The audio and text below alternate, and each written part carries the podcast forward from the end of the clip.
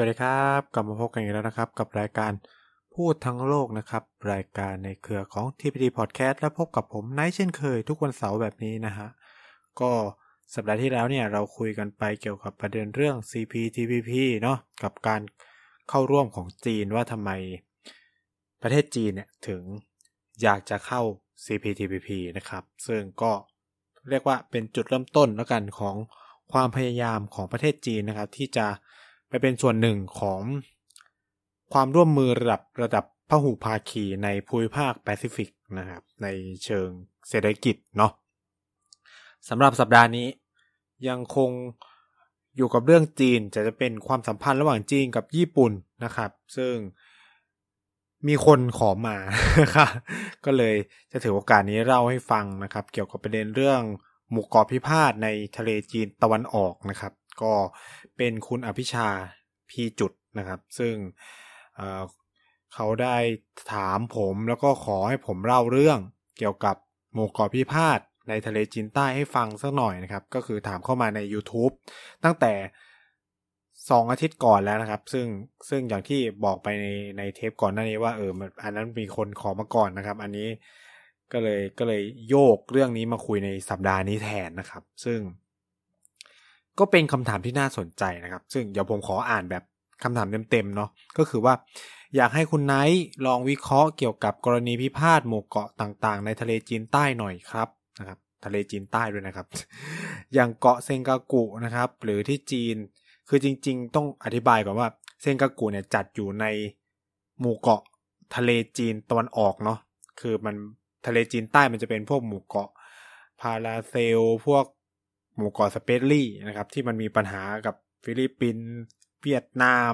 ไต้หวัน มาเลอะไรเงี้ย อันนั้นก็จะเป็นอีกกลุ่มหมู่เกาะหนึ่งแต่ถ้าเป็นหมู่เกาะเซงกากุหรือที่จีนเรียกว่าเตียวหยูเนี่ยก็จะเป็นปัญหาในทะเลจีนตะวันออกนะครับ ซึ่ง ญี่ปุ่นเขาก็บอกว่าญี่ปุ่นเนี่ยยึดมาได้ตั้งแต่ปี 1895 นะครับ ในปลายยุคราชวงศ์ชิง แล้วก็อเมริการับรองว่า กลุ่มหมู่เกาะนี้ควบรวมกับหมู่เกาะริวกิวของญี่ปุ่น แต่จีนตอนนี้บอกเป็นของไต้หวัน ซึ่งก็คือของเขาเนี่ยในมุมมองของจีน หรือรัฐจีนเนี่ยทำไมถึงคิดแบบนั้นครับ มันดูขอใช้คำว่ากลางหรือไม่แฟร์ไปหน่อยหรือเปล่า เพราะถ้าใช้ตะกกะร้อยปี ก่อนเคยเป็นของฉันแบบนี้สยามเราขอคืนดินแดนยุครอห้ากันคงสนุกเลย อ่า อันนี้ ก็มีความน่าสนใจว่า เออ คือคำถามหลัก ๆ ก็อาจจะอยู่ที่ว่า จีนเขาคิดอะไรอยู่ใช่ไหมถึงถึงทำแบบนี้ทำไมมันดูกลางหรืออะไรก็ว่ากันไปนะครับ อาจจะต้องขอเท้าความประวัติศาสตร์ ซึ่งจริง ๆ เนี่ยคุณอภิชาแอบแตะให้ให้ให้เราเห็นแล้วก็คือว่า ประเด็นเรื่องหมู่เกาะเตียวหยูเนี่ยมันย้อนไปได้ตั้งแต่ปีพันเก้าร้อยแปดสิบห้าคือต้องพูดอย่างนี้นะว่าก่อนปีพันเก้าร้อยแปดสิบห้าหมู่เกาะนี้เป็นของจีน อันนี้ต้องต้องยืนอยู่บนพื้นฐานนี้ก่อนว่า เป็นของจีนในยุคตั้งแต่จริง ๆ เนี่ย หมู่เกาะนี้เป็นของจีนตั้งแต่ยุคราชวงศ์หยวนเผื่อตั้งแต่หยวนหมิงชิงเนี่ยก็เคลมดินแดนแห่งนี้มาตลอด แล้วก็หมู่เกาะเนี่ยก็อยู่ในแผนที่ของจีนมาโดยตลอดในในในยุคประวัติศาสตร์นะครับ ก็คือไอ้คำว่าเตียวหยูเนี่ยก็คือ ก็คือเป็นที่มาที่ไปของชื่อนี้ตั้งแต่สมัยก่อนแล้วนะครับ ตั้งแต่เจิ้งเหอเจอหมู่เกาะนี้ก็ก็ตั้งชื่อ ก็มีการตั้งชื่อกัน แม้กระทั่งเอกสารของญี่ปุ่น ก่อนปีพันเก้าร้อยเก้าสิบห้านะครับ ย้ำว่าก่อนปีพันเก้าร้อยเก้าสิบห้าก็ยังระบุว่า หมู่เกาะนี้เป็นของจีนอ่าสิ่งที่เกิดขึ้นในปีพันเก้าร้อยแปดสิบห้าคือว่ามันเกิดสงครามจีนญี่ปุ่นครั้งที่หนึ่งอ่า Sino-Japanese War First War นะครับ ก็ การทำก็รบกันนะครับ ซึ่งก็คืออย่างที่รู้คือศักยภาพของราชวงศ์ชิงในเวลานั้น มันเป็นยุคที่ราชวงศ์ชิงเสื่อมถอยมากๆแพ้ทุกอย่างแบบประเทศแทบจะใกล้ล่มสลาย เพราะว่าอีกยี่สิบปีต่อมาก็คือราชวงศ์ชิงชิงล่มสลายนะครับ มันเกิดทั้งกบฏไทผิงกบฏนักมวยใช่ไหมโดนโดนต่างชาติลุมถึงนะครับ เสียดินแดนตรงนู้นตรงนี้จริง ๆ ตั้งแต่ปีพัน ทศวรรษพันแปดร้อยห้าสิบเป็นต้นมาเนี่ยจีนก็เสื่อมอำนาจมาโดยตลอดนะครับ ราชวงศ์ชิงก็คือเสียดินแดนให้กับรัสเซียเสียตรงนู้นเสียตรงนี้นะครับ เสียสิทธิสภาพเอานะนอกอาณาเขตให้กับเยอรมันให้กับอังกฤษให้กับหลาย ๆ ประเทศนะครับในในช่วงเวลานั้นนะครับปีพันแปดร้อยเก้าสิบห้าเนี่ยก็ทำสงครามกับญี่ปุ่น แล้วก็แพ้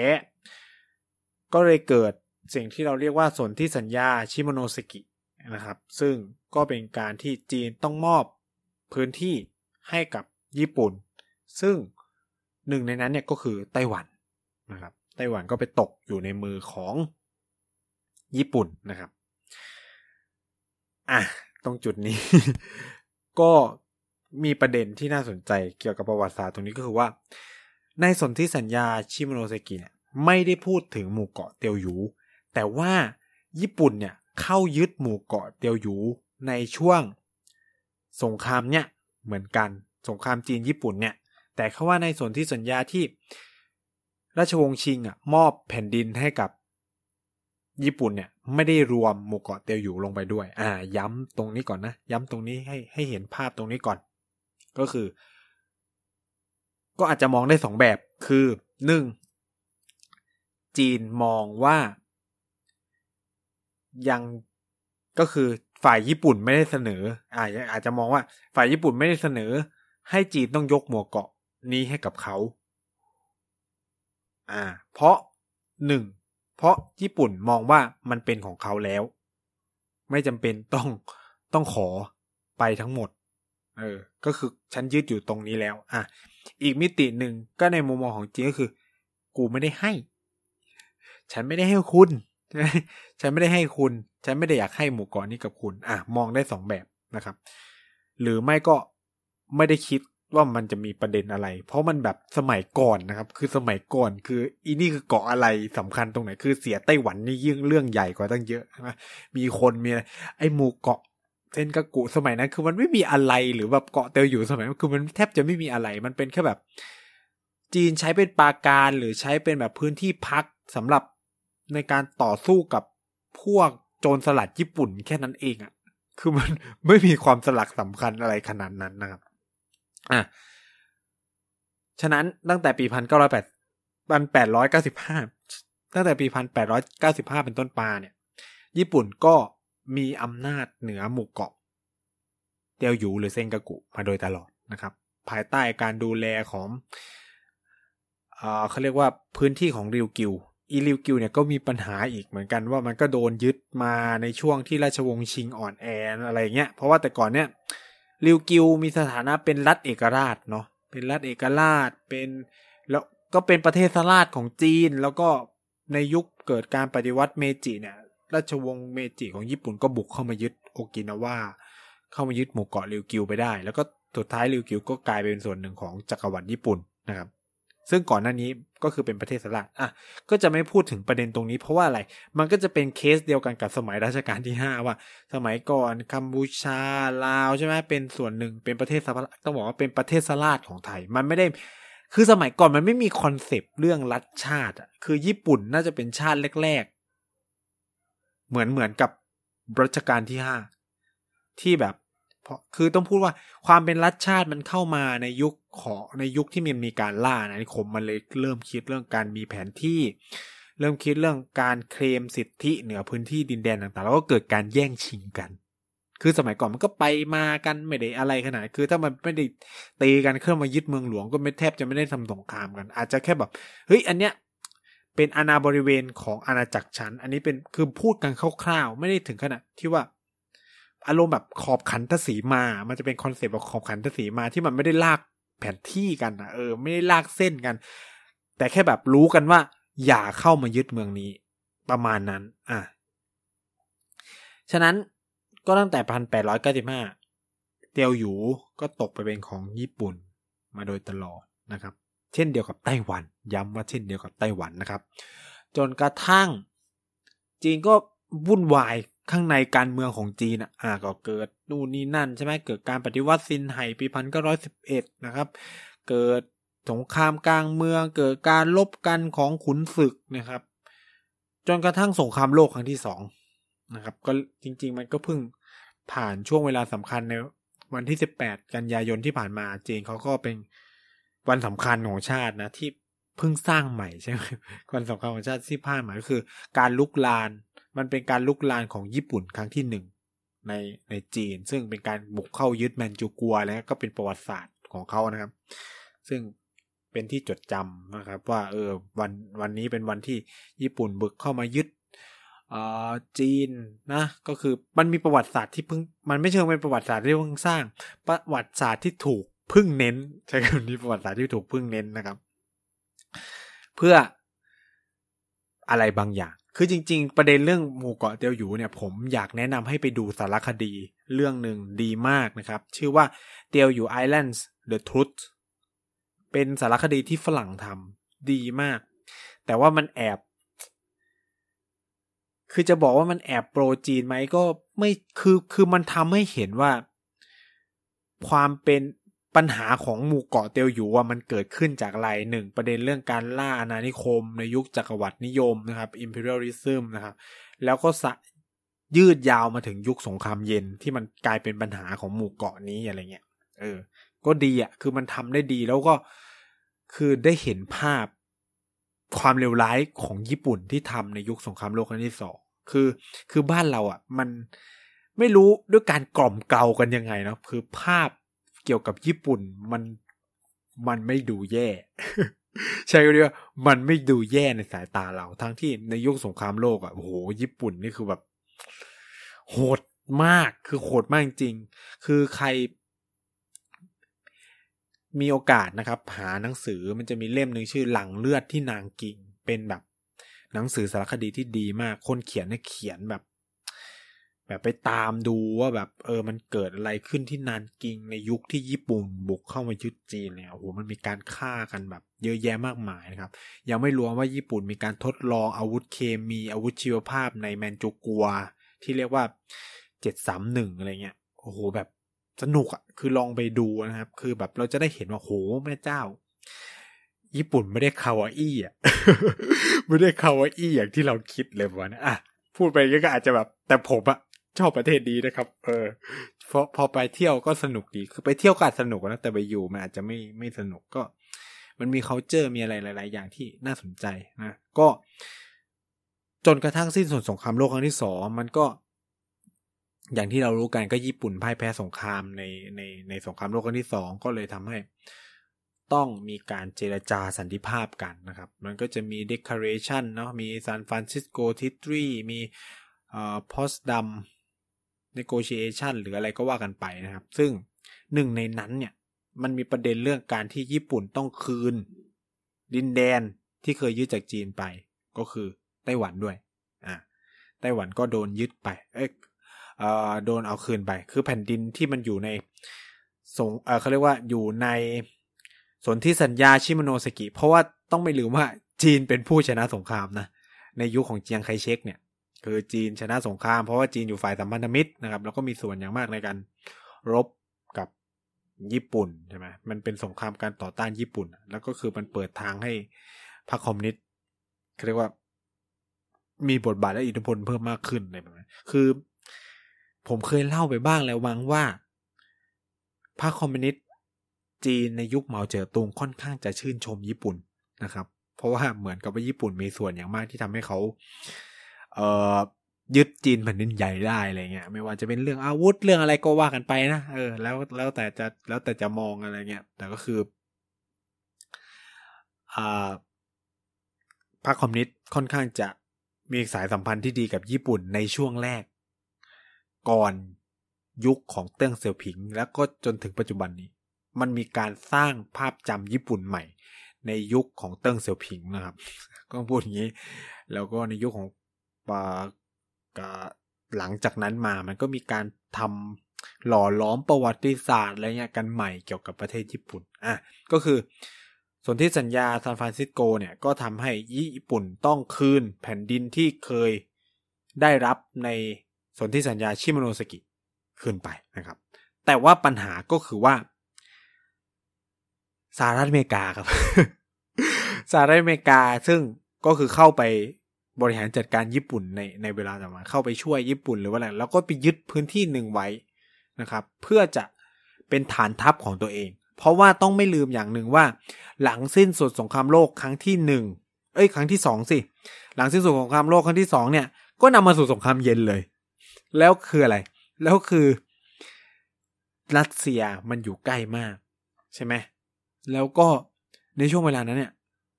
ในจีนก็เกิดการต่อสู้กันระหว่าง เจียงไคเชกจีนคณะชาติใช่ไหมกับเหมาเจ๋อตุงที่เป็นพรรคคอมมิวนิสต์แล้วแน่นอนครับสหรัฐอเมริกาค่อนข้างหวาดผวา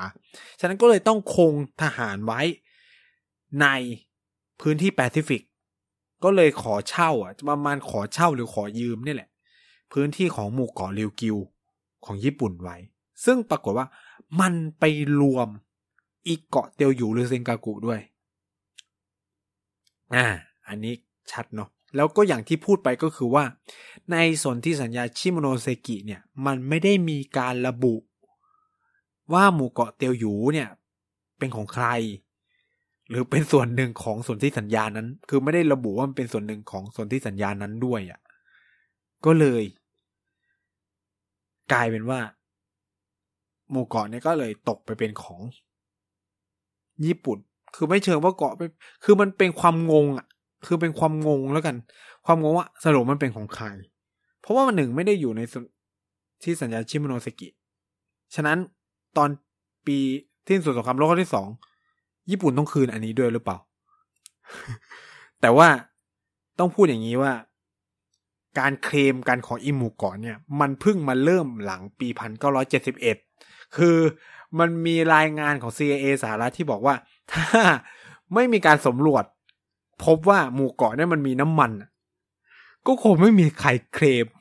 ก็คือจีนหรือไต้หวันก็คงไม่มาเคลมหมู่เกาะนี้นะครับซึ่งเริ่มขึ้นในปีพันเก้าร้อยเจ็ดสิบเอ็ดก่อนหน้านี้แทบจะไม่มีการพูดกันถึงหมู่เกาะนี้ในจีนหรือในไต้หวันเท่าไหร่ คืออย่างแรกก็ต้องพูดว่า จีนก็วุ่นวายอยู่กับประเทศของตัวเอง แล้วก็แน่นอนคือ ตอนนั้นหมู่เกาะริวกิวมันอยู่ภายใต้ การบริหารจัดการของสหรัฐ คุณจะไปหาเรื่องใส่ตัวทำไม เข้าใจว่าคือถึงไว้ไปก็ทำอะไรไม่ได้ เพราะว่าสู้สหรัฐไม่ได้อยู่แล้ว คือกำลังการทหารของจีนในเวลานั้นไม่ได้แข็งแกร่งขนาดนั้นนะครับ โดยเฉพาะเครื่องบิน โดยเฉพาะกองทัพอากาศ คือ ไอ้สงครามเกาหลีอะมันยังลบกันทางบกไง แต่ริวกิวหรือไต้หวัน คือจีนส่งเครื่องบินไปถล่มไต้หวันหลายครั้งเพื่อจะยึดเกาะไต้หวันเนาะ ในยุคของเหมา แต่ก็ไม่ประสบความสำเร็จนะครับ นี่ก็สะท้อนแล้วว่า ศักยภาพทางการทหารอะ โดยเฉพาะทางอากาศทางเรืออะไรเงี้ยของจีนในยุคต้นๆของพรรคคอมมิวนิสต์เนี่ยไม่ได้ดีไปเดอะไรเท่าไหร่ ฉะนั้นก็ไม่ต้องแปลกใจว่าทำไมยึดหมู่เกาะไต้หวันคืนมาไม่ได้นะครับ เพราะมันไม่ได้เจ๋งอะไรขนาดนั้น ฉะนั้นก็แบบไม่ต้องพูดถึงหมู่เกาะเตียวหยูเลยที่แบบต้องทำสงครามกับสหรัฐนะครับ เออ แล้วจุดนี้ก็เลยเป็นจุดที่ว่า ญี่ปุ่นก็ใช้ว่า นี่ไง ก็คุณไม่ได้เรียกร้องอะไร คุณเพิ่งจะมาเรียกร้องหลังจากที่มันคือญี่ปุ่นเนี่ยเขียนลงพูดเลยนะ ว่าแบบถ้าไม่ได้ ถ้าไม่ได้สำรวจเจอน้ำมันเนี่ย จีนกับไต้หวันก็คงไม่เคลมดินแดนนี้หรอกอะไรเงี้ย ซึ่งมันเกิดขึ้นในปีพันเก้าร้อยเจ็ดสิบเอ็ดอะเนาะอะถามว่าจีนกับไต้หวันมอง เรื่องนี้ยังไง คือมันมีการพูดถึงว่า เฮ้ย ท่าทีของสองประเทศมันคือยังไง อย่าง คือมันมีข้อเสนอด้วยกันหกข้อที่ออกมานะครับ ที่อาจจะบอกได้ว่า เออ จีนทำไมจีนถึงเคลม จีนและไต้หวันต้องพูดว่าทั้งจีนและไต้หวันต่างเคลมดินแดนแห่งนี้เหมือนกันนะครับ คือหนึ่ง จีนกับไต้หวันถือสิทธิ์ว่า ประเทศจีนเป็นผู้ค้นพบหมู่เกาะนี้ อ่า ก็กูเจอหมู่เกาะเนี้ยมันก็ต้องเป็นของตรูสิอ่าแล้วก็ข้อที่สองคือว่า หมู่เกาะเนี้ยเป็นฟอนเทียหรือเป็นแบบแนวกันชนที่จีนใช้มาตั้งแต่ยุคสมัยราชวงศ์หมิง เพื่อจะต่อต้านโจรสลัดญี่ปุ่นนะครับ โวโวกุนะครับ ข้อที่สามก็คือว่า แผนที่ จีนเนี่ย รวมถึงแผนที่ของญี่ปุ่นเองนะครับ ผมเคยพูดไปแล้ว ที่เขียนโดยฮายาชิ ชิเฮนะครับ ในทศวรรษ ในยุคศตวรรษที่สิบแปดเนี่ย ก็บอกว่าหมู่เกาะนี้เป็นของ จีน อ่า อันนี้ข้อที่สาม ข้อที่สี่เนี่ย ญี่ปุ่น อันนี้จีนพูด ญี่ปุ่นเนี่ย เข้าไปควบคุมหมู่เกาะนี้ในปีพันแปดร้อยเก้าสิบห้าในช่วงเวลาเดียวกันที่เกิด สงครามจีนญี่ปุ่นครั้งที่หนึ่ง ดังนั้น ดังนั้นนะครับ ตามที่มีการคุยกัน แล้วก็มีการระแวดระวังก่อนหน้านี้แล้วคือ คือในประเด็นเนี้ยก็คือว่า ตามข้อที่ห้าเนาะตาม post-dam Declaration นะครับ ก็จะเป็นแบบข้อตกลง post-dam นะครับ ที่ผู้ชนะสงครามเขาก็จะมาคุยกับคนที่แพ้สงครามนะครับ มีการระบุว่า อธิปไตยของญี่ปุ่น จะ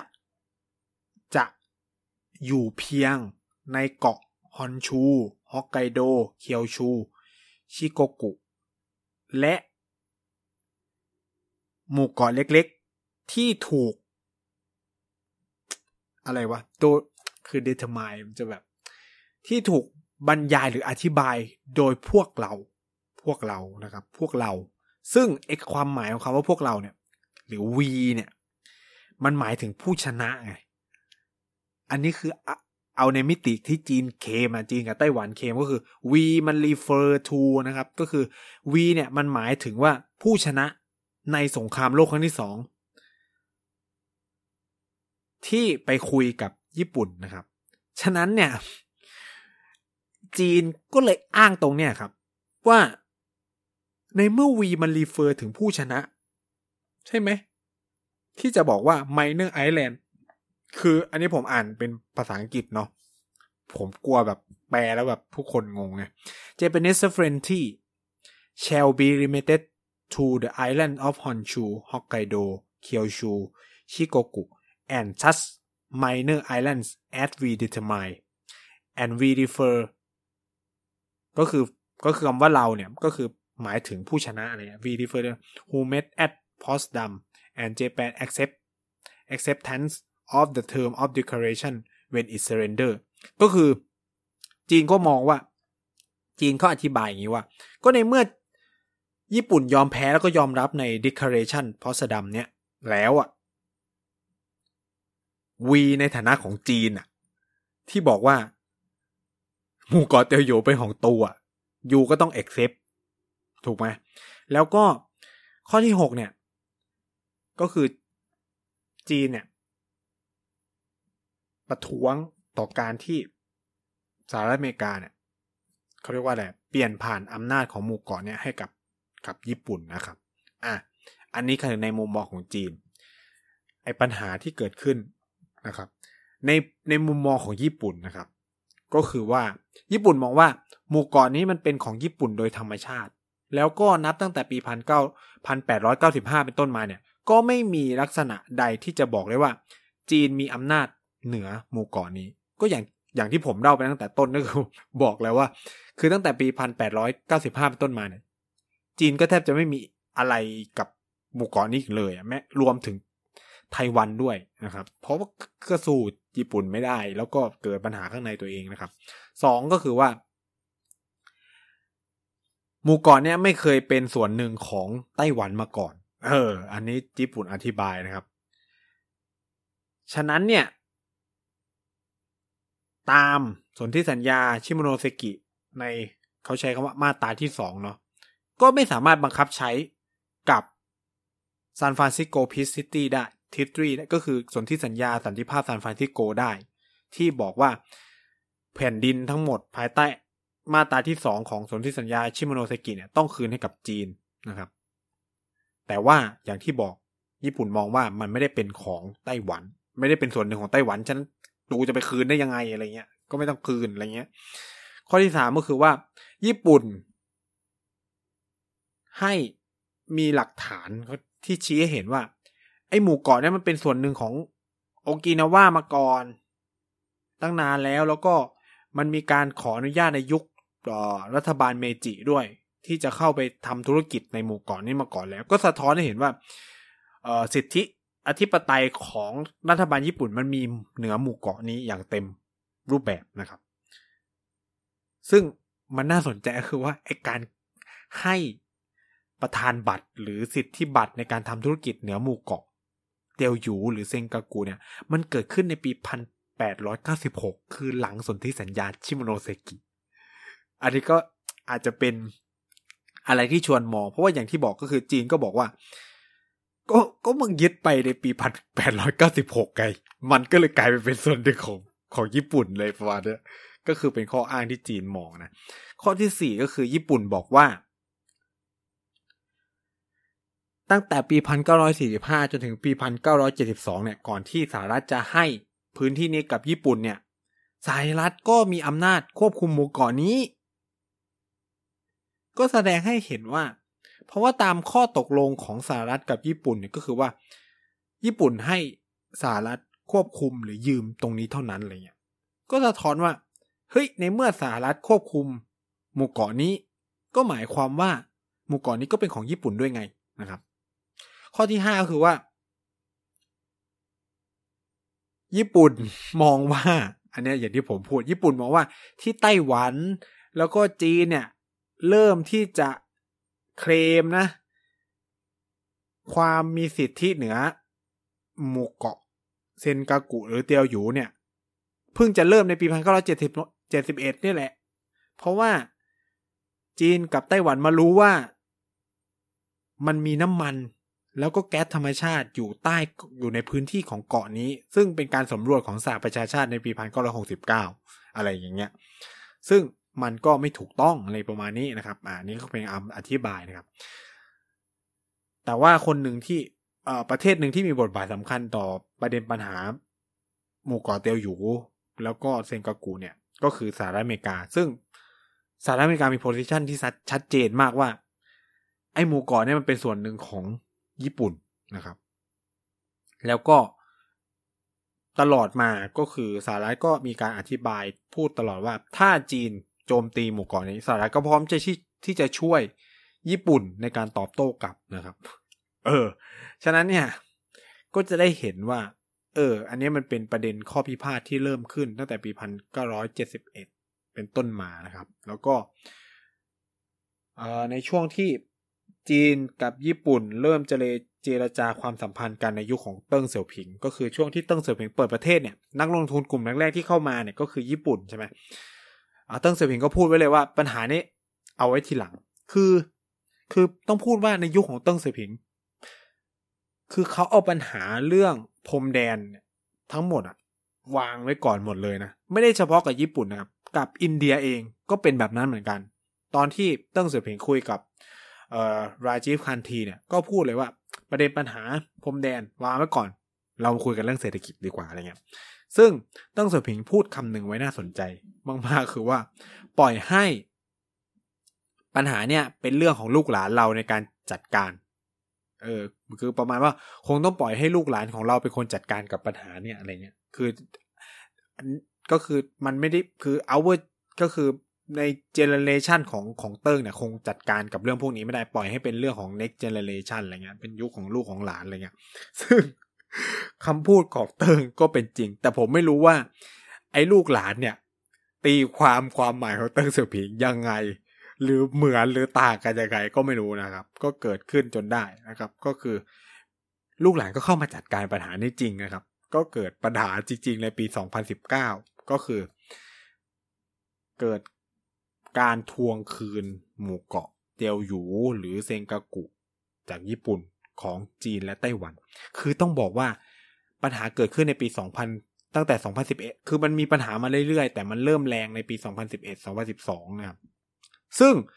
พูดอย่างนี้กับคุณผู้ฟังก่อนนะ ว่ามันไม่ได้เริ่มจากจีนแผ่นดินใหญ่ด้วยนะ ความโกรธแค้นของคนจีนแผ่นดินใหญ่ต่อญี่ปุ่นเนี่ย เป็นปัญหาที่เริ่มจากไต้หวันกับญี่ปุ่น นะครับ คือมันมีการประทะกันระหว่างเรือยามชายฝั่งของไต้หวัน กับญี่ปุ่น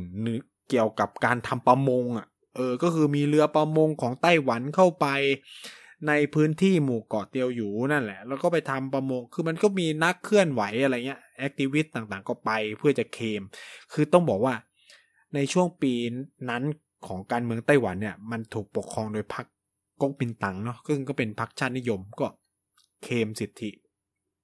เหนือดินแดนนั้นมาตลอดอะไรเงี้ยก็ก็กลายเป็นปัญหาของจีนไปด้วย เพราะว่าอย่างที่บอกจีนเคลมว่าไต้หวันเป็นส่วนหนึ่งของจีนเหมือนกัน แล้วก็เป็นจีนเดียว แล้วพอแบบ เฮ้ย ไต้หวัน โดนประเด็นนี้กับญี่ปุ่นใช่ไหม ฉันก็เคมนี่หว่าเพราะกูก็เคมก็เกิดการเดินขบวงประท้วงใหญ่โตมากในเมืองจีน ถ้าใครย้อนไปหาดูข่าวเนี่ย จะเห็นเลยนะครับว่า โอ้โหเป็นเป็นการประท้วงครั้งยิ่งใหญ่ในประวัติศาสตร์จีน เผลอๆนะตั้งแต่แบบจัตุรัสเทียนเหมือนนะใหญ่มากแล้วก็มีการเข้าไปทุบทำลายกิจการของญี่ปุ่นสร้างความโกรธแค้นของของคนจีนเหนือคนญี่ปุ่นเยอะมากนะครับ แล้วก็เป็นจุดต่ำสุดเลยของความสัมพันธ์จีนญี่ปุ่นในในในช่วงหลายทศวรรษที่ผ่านมาครับแล้วก็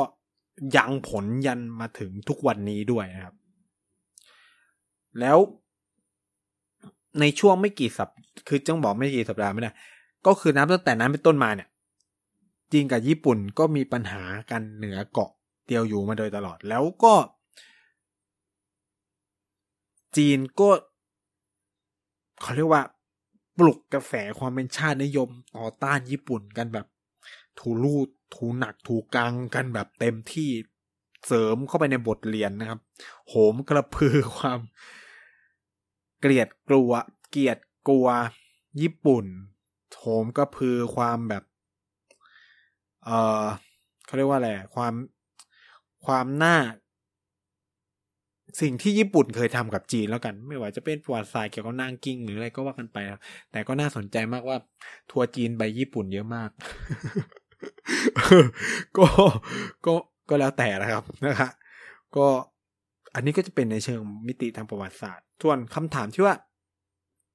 ทำไมจีน ถึงแบบ เออมาเคลมอะไรแบบเนี้ยกลางหรือเปล่าหรืออะไรเงี้ย คือต้อง ต้องมองอย่างนี้ว่า มันไม่ได้แค่จีนนะที่เคลม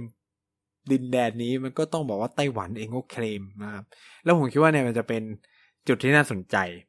ถ้าประเด็นเรื่องหมู่เกาะเตียวอยู่กลับขึ้นมาเป็นปัญหาอีกครั้งเนี่ยคำถามก็คือว่า ใช่อิงเวยใช่อิงเวยเนี่ยจะมีท่าทียังไงต่อญี่ปุ่น คือตอนนี้มันญี่ปุ่นกับไต้หวันเขามีการซ้อมลบกันนู่นนี่นั่นนะรักกันดี แต่ว่าถ้ามันเกิดประเด็นเรื่องหมู่เกาะเตียวอยู่ขึ้นมา คำถามคือใช่ใช่อิงเวยจะมีท่าทียังไงต่อหมู่เกาะนี้ คือในมิติหนึ่งอะ จะบอกว่าหมู่เกาะนี้เป็นของไต้หวัน เอ้ยเป็นของญี่ปุ่นหรอ จะพูดไหม ใช่ไหม แล้วก็ถ้าไต้หวันเคลม หมู่เกาะนี้ แล้วความสัมพันธ์กับญี่ปุ่น คือยังไง คือเนี่ย คือคือหมู่เกาะเตียวอยู่มันจะเป็นความอีหลักอีเหลือ ของไต้หวันกับญี่ปุ่นในอนาคตอย่างแน่นอน อันนี้ติดตามได้เลยนะครับ ถึงแม้จะตอนนี้จะจูบปากรักกันยังไงก็คือ คือคนไต้หวันก็แอบมีความชาตินิยมลึกๆอยู่นะครับ ซึ่งถ้ามันปลุกขึ้นมาได้สำเร็จเนี่ยพรรคก๊กมินตั๋งก็จะกลับมานะ แต่ว่าสำหรับจีนเนี่ย คือต้องพูดอย่างนี้ว่า สิ่งเหล่านี้มันเพิ่งจะมาเกิดขึ้นหลังจากที่จีนลืมตาอ้าปากได้ เออ ก็ต้องพูดอย่างตรงไปตรงมานะ ก็คือว่า ก่อนหน้าเนี่ยจีนเอาอะไรไปสู้ เทคโนโลยีทางการทหารของจีนกับญี่ปุ่นต่างกันลิบลับ ของจีนกับสหรัฐต่างกันยิบลิบลับ คือสหรัฐมีฐานทัพอยู่ที่โอกินาวากันนี้ก็ต้องยอมรับอย่างหนึ่ง คือจีนสู้ไม่ได้ แต่ศักยภาพทางการทหารของจีนเพิ่งจะเริ่มในช่วงไม่ถึงยี่สิบกว่าปีที่ผ่านมานี่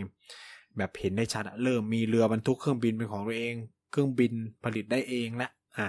เริ่มมีศักยภาพมากขึ้นนะครับ มันจะไม่เหมือนจีนเมื่อห้าสิบหกปีปีที่แล้วนะครับ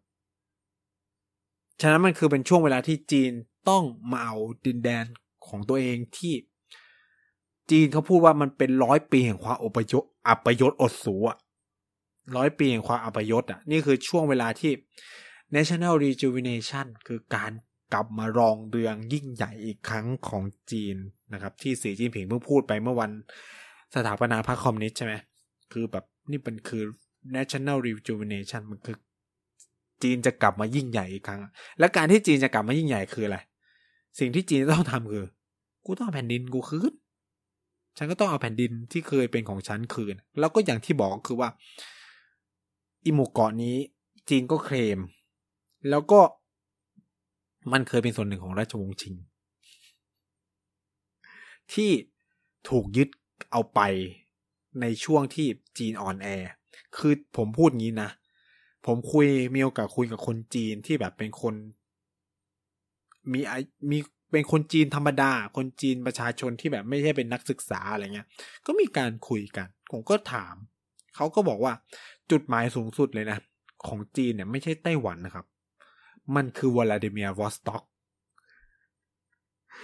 อ่าพูดตรงนี้คนก็จะงงนะครับ คือเวลาวลาดิเมียร์วอสต็อกปัจจุบันนี้มันคือท่าเรือน้ำอุ่นของรัสเซียนะครับ ที่จะอยู่ทางตะวันออกเฉียงเหนือของประเทศจีน แต่ก่อนเนี่ยแผ่นดินวลาดิเมียร์วอสต็อกเป็นส่วนหนึ่งของจีนนะ มันเป็นส่วนหนึ่งของราชวงศ์ชิง ราชวงศ์จิ้นราชวงศ์เนี่ยเคยยึดยึดครองตัวนี้มาก่อนนะครับ แต่ว่าคือถูกยึดไปในช่วง ปีพันแปดร้อยห้าสิบเก้าในสนธิสัญญาไอกุนอืมนะครับ ซึ่งก็มาจากความพ่ายแพ้อ่อนแอของราชวงศ์ชิงเองนั่นแหละสิ่งที่พรรคคอมมิวนิสต์กำลังทำอะมันคือการกลับไปยิ่งใหญ่อีกครั้งอะในยุคที่จีนแผ่นดินใหญ่มันรุ่งเรืองนู่นนี่นั่นอะไรเงี้ย ซึ่งที่คุณอภิชาพูดอะก็ถูกแหละมันคือความกร่าง แล้วก็ดูจะไม่แฟร์กับตะกกะพวกนี้ แต่ว่า สำหรับจีนเขาก็มองว่ามันคือแผ่นดินของฉันอะมาก่อนอะแผ่นดินจริง ๆ นะ คือมันไม่ได้คือไม่ได้มีสถานะเป็น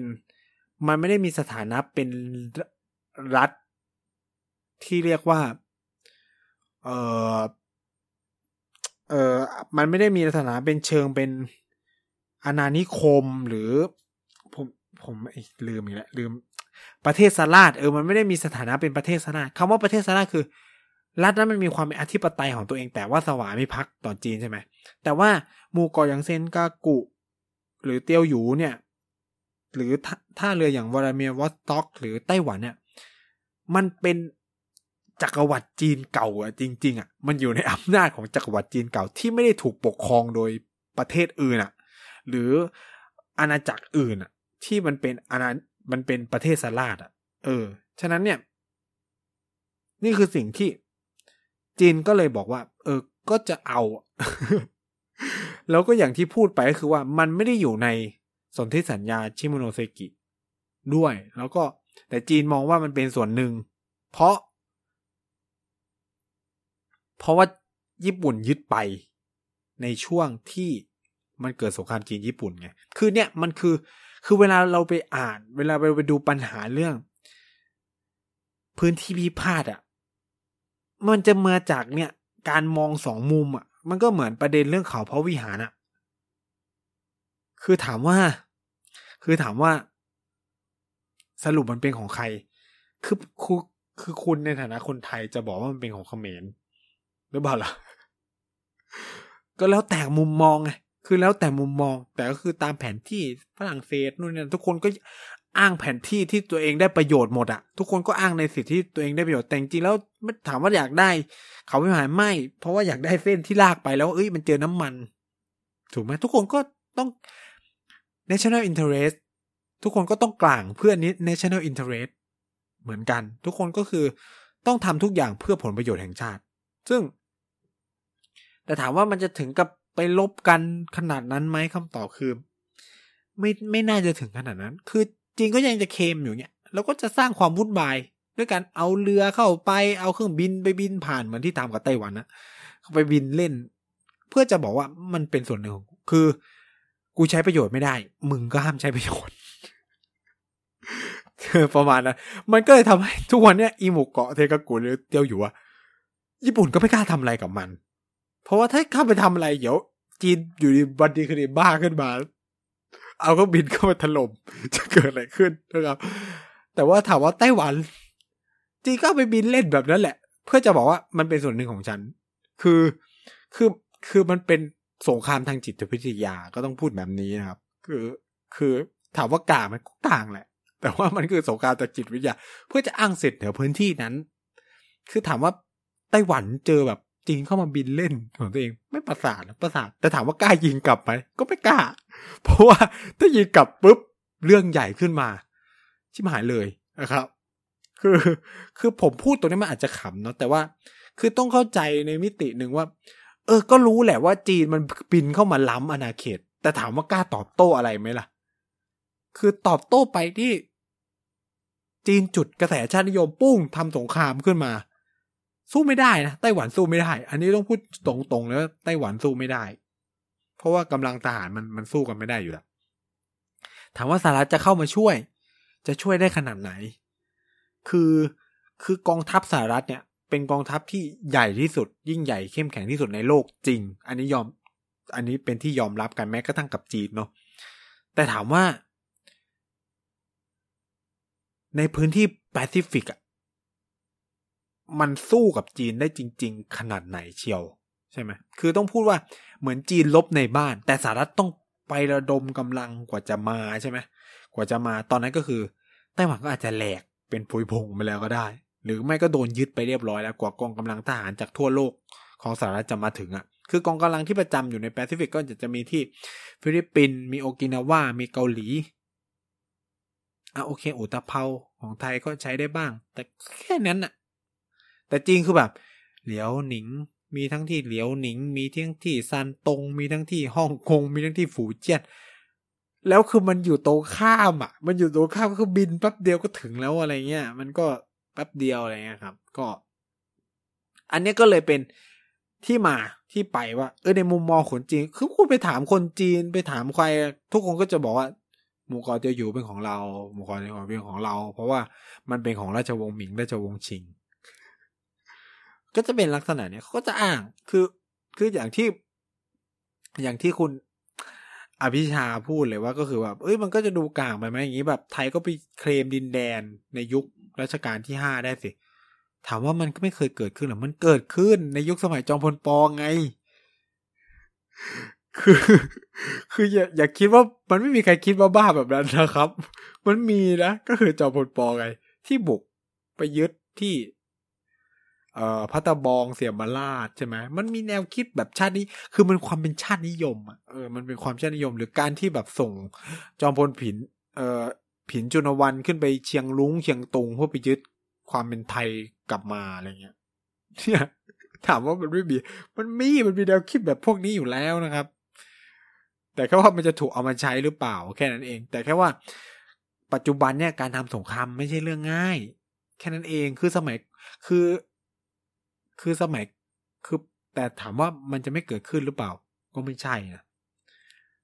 ไม่แน่จีนอาจจะเป็นคนจุดสงครามโลกครั้งที่สามขึ้นมาก็ได้ ใครจะไปรู้นะครับ อันนี้ก็คือใครก็ไม่มีใครรู้อะความคือคือไม่มีใครรู้ว่าความกลางของจีนมันจะไปถึงจุดไหน เพราะอย่าลืมว่าในการเกิดขึ้นของสงครามโลกครั้งที่สองเนี่ย มันก็เกิดขึ้นจากความกลางของเยอรมัน ความกลางของญี่ปุ่นเหมือนกันนะครับ เพื่อจะอยากได้ดินแดน เพื่อจะแบบสถาปนาวงเทวันเอ่อวงอะไรแห่งมหาเอเชียบุรพาใช่ไหมของญี่ปุ่นอะไรเงี้ยผมก็ตอบไม่ได้นะว่าแบบความกลาง ความกลางเป็นสิ่งที่ผิดหรือสิ่งที่ถูก หรืออะไรนะครับ แต่ว่าก็อย่างที่พูดไป จีนก็ยังคงมองว่ามันเป็นดินแดนของจีน ญี่ปุ่นก็ยังคงมองว่ามันเป็นของญี่ปุ่น ฉะนั้นเมื่อความเห็นไม่ตรงกัน ไม่ใช่ความพนันการพนันจะเกิดขึ้น แต่ก็คือความขัดแย้งก็จะเกิดขึ้น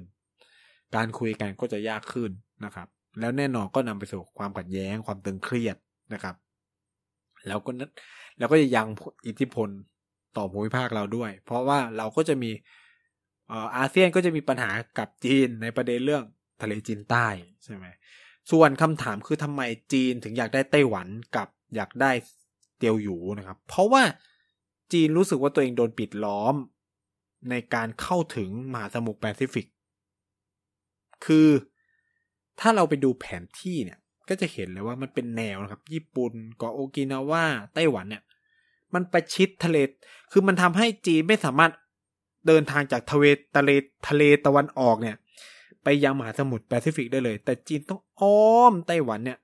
แล้วก็ทะลุไปอีกทางหนึ่งเพื่อจะไปออก ทะเลตะวันออก เหมือนกันกับที่จีนพยายามเคมหมู่เกาะสเปรี่นะครับ หรือพาราเซลในทะเลจีนใต้ ก็เพราะว่าถ้าจีนไม่เค็มพื้นที่ตรงนั้น จีนก็จะถูกปิดล้อมทางทะเลอย่างจริงจังเลยนะครับ คือต้องไปแนะนำทุกคนให้ไปไปดูแผนที่เลยจะเห็นมาก ชัดเจนมากก็คือจีนถูกปิดล้อม ฉะนั้นถ้าจีนยึดไต้หวันได้ นี่ก็คือประตูออกไปสู่มหาสมุทรแปซิฟิกของจีนเลย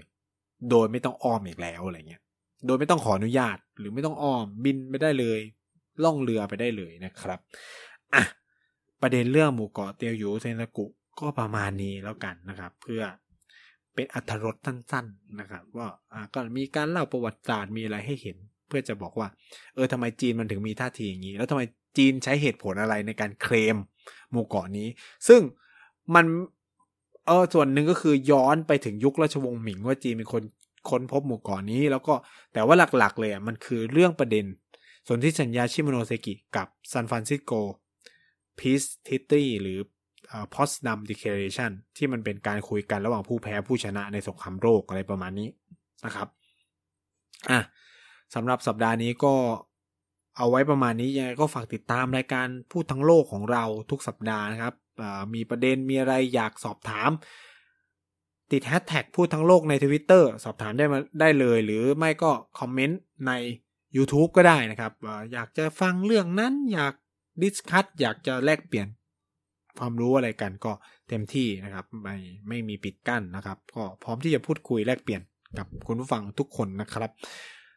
ฝากติดตามรายการของ TPD Podcast ด้วยไม่ว่าจะเป็น Back for the Future นะครับเกียร์กายก็สิบนะครับ พูดทั้งโลกแล้วก็เด็กสร้างชาตินะครับ ก็มีประเด็นหลาย ๆ ประเด็นที่น่าฟังน่าคุยให้ติดตามกันนะครับสำหรับสัปดาห์นี้ลาไปก่อนไว้เจอกันใหม่สัปดาห์หน้า สวัสดีนะครับ